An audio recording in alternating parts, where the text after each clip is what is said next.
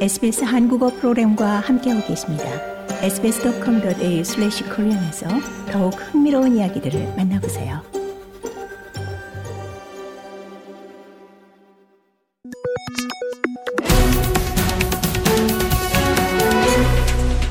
Weekly Economic Briefing. 네, 여러분께서는 지금 SBS 한국어 프로그램 경제 브리핑과 함께하고 계십니다. 호주의 기술 이민 프로그램은 대표적인 이민 정책 중 하나로 호주는 그동안 이민과 관련해서 경쟁력이 있는 국가로 손꼽혀 왔습니다. 하지만 최근 들어서 숙련된 기술을 가진 인재들이 선택하는 나라, 호주가 아닌 캐나다 혹은 그 이외의 영어권 국가들인데요. 이에 따라서 경쟁이 한층 더 치열해지고 있는 상황입니다. 오늘 경제브리핑 시간에는 이와 관련한 내용 알아보도록 하겠습니다. 네, 홍태경 프로듀서 연결돼 있습니다. 안녕하십니까? 네, 안녕하세요. 네, 왜 기술 인재들이 호주가 아닌 다른 나라를 선택하고 있는 걸까요? 네, 호주는 오랫동안 이 숙련된 기술 이민자들이 이주할 수 있는 최고의 목적지로 여겨져 왔는데요. 네. 최근 들어 캐나다와 영국과 같은 다른 나라들과 치열한 경쟁에 직면해 있는 상황입니다. 어, 이들 나라들은 이민자 수용을 늘리고 기술 이민자를 위한 특별 비자를 제공하는 등 발빠른 이민 정책에 나서고 있기 때문인데요. 이에 따라서 이민 전문가들은 호주가 접근 방식을 재고할 필요가 있다고 지적합니다. 호주가 더 많은 이민자들을 확보하기 위해서 이민 정책을 수정하고 있는 영국과 캐나다, 미국을 포함한 여러 국가들과 경쟁에서 살아남기 위해서 새로운 접근 방식이 필요하다는 지적입니다. 네, 실제로 현장에서 일손이 부족한 상황 계속되고 있는 건가요? 네, 시드니에 있는 채용 대행사 Randstad Australia에서 이 데이터 엔지니어링 및 분석과 채용을 담당하는 네이선 사보알 씨의 말에 따르면 현재로서는 국내 기술 산업에서 좋은 인재를 찾기가 어렵다고 말합니다. 1년 반 전만 해도 하루에 800에서 900달러를 받는 것이 일반적이었던 이 업무 담, 담당자를 찾으려면 이제는 하루에 1100에서 1300달러의 연봉이 필요하다고 말하는데요. 네. 본인도 인도에서 IT를 전공한 사버알 씨는 인력 부족의 원인 중 하나가 코로나19 대유행 이전에 비해서 현재 호주에 들어오는 숙련된 기술 이민자의 부족 현상 때문이라고 말합니다. 사버알 씨는 사람들은 여전히 호주에 대해 불안해하고 있고 예전과 같은 인구 유입을 얻지 못하고 있다고 덧붙였습니다. 네, 이 팬데믹을 겪으면서 많은 유학생이나 임시비자 이민자들 어, 해외로 떠나가면서 이제 인력 유출이 심각한 상황인데요. 어, 이 여파가 IT 분야에 또 어김없이 나타난다고 보면 되겠군요. 네. 2020년 중반 국경 폐쇄 이후 국경이 다시 개방된 호주는 60만 명 이상의 인구를 잃은 것으로 집계되고 있는데요. 이 중에 83%가 노동 연령층이라고 호주 경제개발위원회는 분석했습니다. 네. 호주는 많은 필수 직종 인력을 채우기 위해서 이민자에 의존하고 있는 현실인데요. 2022년 7월부터 올해 9월 사이에 부여된 임시 기술 이민 비자 중 가장 많은 수를 차지한 직업은 소프트웨어 엔지니어, ICT 비즈니스 분석가, 요리사, 상조 의료직 및 개발직 프로그래머입니다. 호주 기술위원회 케이트 폰더 대표는 특히 러시아의 우크라이나 침공과 사이버 공격 증가의 여파로 전 세계 기업들이 IT 인력을 찾는 것이 그 원인으로 보인다고 분석했습니다. 그리고 미국의 IT 산업계에서는 인도계 이민자들이 주요 직종을 차지하고 있는데요. 네. 알파벳, 구글 모기업의 CEO인 순다르 피차이, 또 마이크로소프트사의 CEO 사티아 나델라, 트위터의 CEO죠. 최근 일론 머스크에게 해고되기 전까지 CEO였던 파라그 아글라왈 등 인도계 이민자들이 IT 업계 고위직에 다수 분포해 있습니다. 호주 기술위원회 펀더 대표는 다른 나라에서는 IT 분야의 인도 출신 기술 이민자들을 글로벌 기술 회사에서 리더십 역할을 맡고 있는 엄청난 기회와 가치 있는 사람으로 바라볼 것이라면서 그래서 인도가 우리 문 앞에 와 있다는 사실은 이제 호주의 가장 큰 유학생의 원천이 될 것이고 이는 호주가 혜택을 받을 수 있는 큰 기회이며 세계 다른 나라에서 볼 수 있는 일부 방식을 모방할 수 있을 것이라고 주장했습니다. 호주에서는 2022년 7월부터 올해 9월까지 국내 임시 기술 이민자 중 11,000명 이상이 인도 출신이고요. 전체 프로그램의 20%를 차지하고 있습니다. 또 두 번째로 큰 그룹은 거의 8,000명, 어, 14%를 차지한 영국이고요. 또 약 7,000명의 필리핀이 그 뒤를 이었습니다. 네, 그렇군요. 어, 그렇다면 이 비슷한 기술 이민 프로그램을 갖고 있는 다른 나라들의 상황은 어떻습니까? 네, 영국의 경우에는 이미 인도 출신 기술 이민자들의 잠재력을 인식하고 있는데요. 네. 2023년 초에 개설될 예정인 새로운 영국 인도 청년 전문가 제도는 18세에서 30세 사이에 학위 교육을 받은 인도 국민이 최대 2년 동안 영국에서 일할 수 있고 네. 연간 3,000명에게 발급할 예정입니다. 어, 이를 통해서 젊고 능력 있는 기술 이민자들을 유치할 예정인데요. 네. 펀드 대표는 호주의 IT 산업은 지난 10년 동안 경제의 두 배 속도로 성장해 왔고 그 성장 추세는 끝날 기미가 보이지 않는다고 전- 전망하고 있습니다.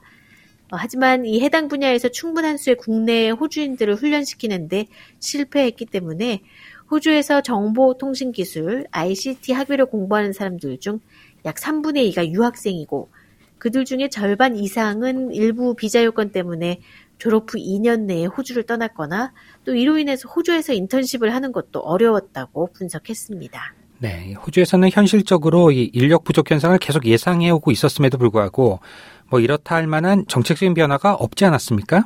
네, 그렇습니다. 팬데믹 이후에 알바니지 정부는 학사 학위를 공부하는 유학생들의 졸업 후 비자 기간을 2년에서 4년으로 연장하긴 했는데요. 네. 이 폰더 대표는 그들이 공부하는 동안 졸업 후 비자 신청서가 빠르게 발급되는 것이 중요하다고 지적했습니다. 네. 팬데믹 기간에 이민자들의 부족 현상은 기술 산업의 진정한 인력 부족을 여실히 보여주고 있고 이는 결국 호주인들이 이러한 기술 직종을 위해서 훈련받는 동안 기술 이민자들이 그 격차를 메우는 것이 필수적이라는 것을 의미한다고 강조했습니다. 네.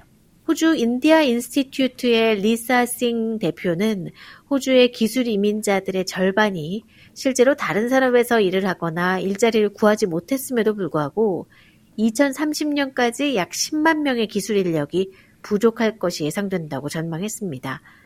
따라서 숙련된 이민자들을 유치하고 해외에서 얻은 그들의 자질과 기술을 제대로 인정하기 위해서는 더 나은 플랫폼이 필요하다고 강조했습니다. 또 호주 간호조산사 연맹도 대규모 퇴직 사태 가운데 간호 인력 부족이 심각하다고 경고하고 있는데요. 애니 버틀러 대표는 7월 기준으로 구인 광고하고 있는 일자리 수가 작년 이맘때보다 두 배 증가했다고 말하면서 전국에 적어도 8천 명의 구인 광고가 있지만 이는 아마도 저평가된 숫자인 것으로 알고 있다고 지적했습니다. 네. 호주는 또한 그 가장 비슷한 기술 이민 프로그램을 운영하는 국가죠. 어, 캐나다와 현재 경쟁 구도라고 저희가 볼 수 있는데요. 캐나다는 기술 이민자들을 유치하기 위해서 굉장히 좀 야심찬 계획을 추진하고 있다고요.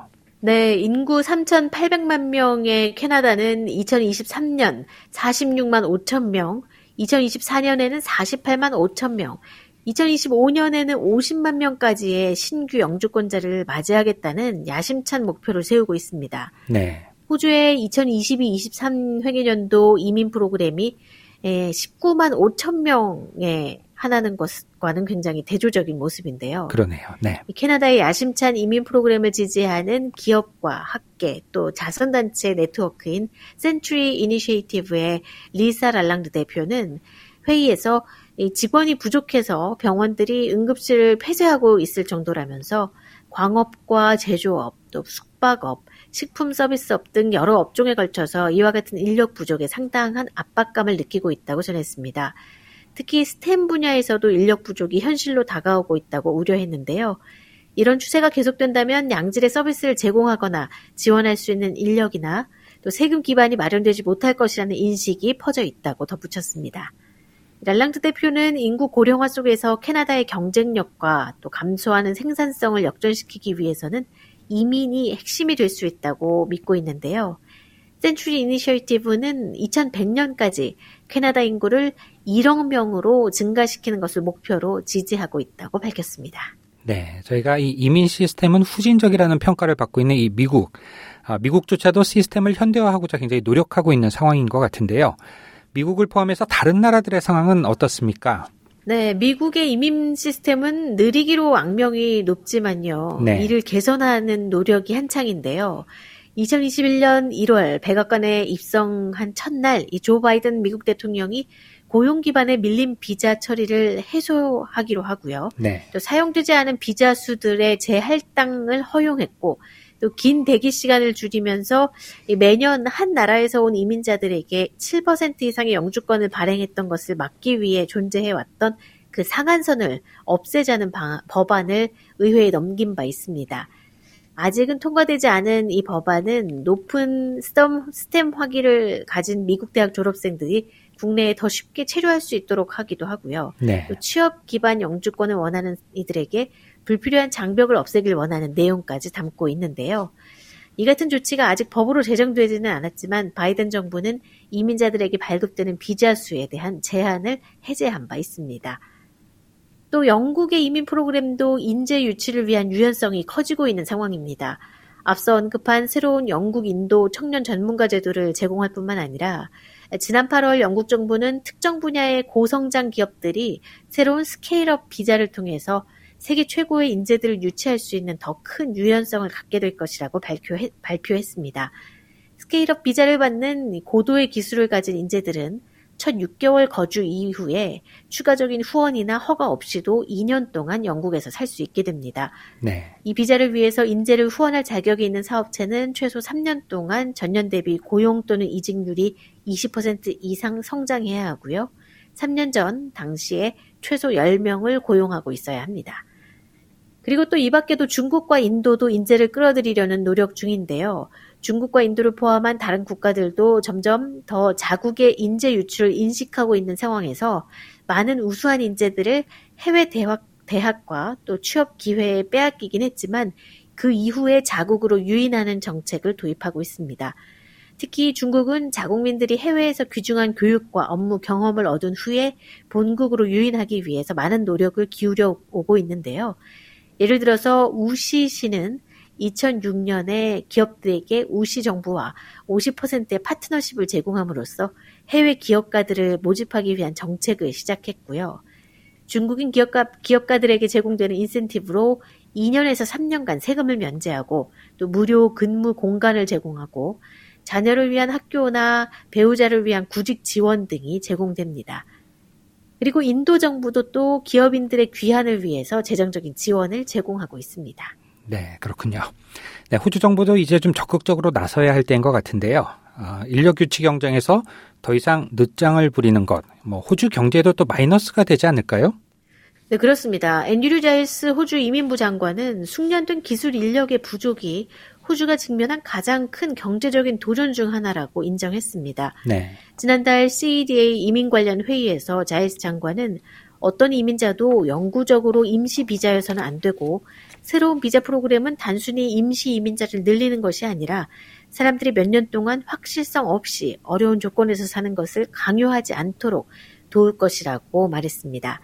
정부는 또 유학생들의 졸업 후 취업할 수 있도록 비자 조건을 확대하는 것 외에도 호주 인도 간 경제협력 무역협정을 통해서 스템 학위와 ICT 학사 학위를 우등으로 졸업한 인도인들에게 거주기간 1년을 추가로 제공할 수 있다고 확인했습니다.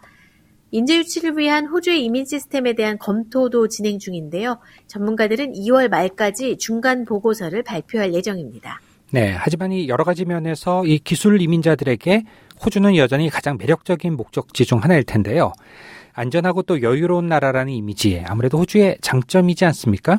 네, 그렇습니다. 팬데믹 이전에 실시된 조사에서는 기술 이민자들이 호주를 최고의 목적지 중 하나로 꼽은 바 있습니다. 2019년 5월에 발표된 OECD 국가들의 인재 매력 지표에 대한 연구 따르면 미국은 기회의 질과 소득 및 세금 협정, 좋은 편의시설과 삶의 질 때문에 기술 이민자들에게 가장 매력적인 목적지로 뽑혔고요. 그리고 호주와 뉴질랜드는 포용적인 사회와 밝은 미래 전망을 이유로 그 뒤를 바짝 쫓았습니다. 하지만 입국을 위한 이민 정책을 고려했을 때 미국은 비자 거부율이 낮고 고도로 숙련된 노동자에 대한 할당량 제한이 상대적으로 적은 호주의 1위 자리를 뺏긴 바 있습니다. 이렇듯 팬데믹 이전의 이민 정책을 놓고 봤을 때 고도의 숙련 노동자에게 가장 매력적인 OECD 국가 상위 5개국은 호주와 스웨덴, 스위스, 뉴질랜드, 캐나다였는데요. 하지만 팬데믹 기간에 모리슨 정부가 임시비자 거주자들에게 본국으로 돌아가라고 권고하고 또 국경 폐쇄로 호주의 출입국을 제한했으며 또 자국민이 아닌 사람들에게는 재정적 지원을 거부하기도 했고 또 비자 처리를 위한 대기 기간이 길어지는 등 임시 이민자들을 향한 부정적인 모습이 호주의 명성에 큰 타격을 입혔습니다. 이는 대유행 기간 동안 영구 이민자 수용량을 크게 늘린 캐나다가 이미 자국에 있는 임시 이민자들에게 더 확실한 정보를 제공하고 이주를 고려하는 사람들에게 강력한 메시지를 보냈던 것과는 대조적인 모습이었습니다. 네, 호주가 다시 기술 이민 경쟁에서 주도권을 가져올 수 있을지, 네, 기술 이민자들을 위한 적극적인 이민 정책의 변화가 필요하지 않나 또 생각이 듭니다. 네, 홍태경 프로듀서 오늘도 수고하셨습니다. 네, 감사합니다.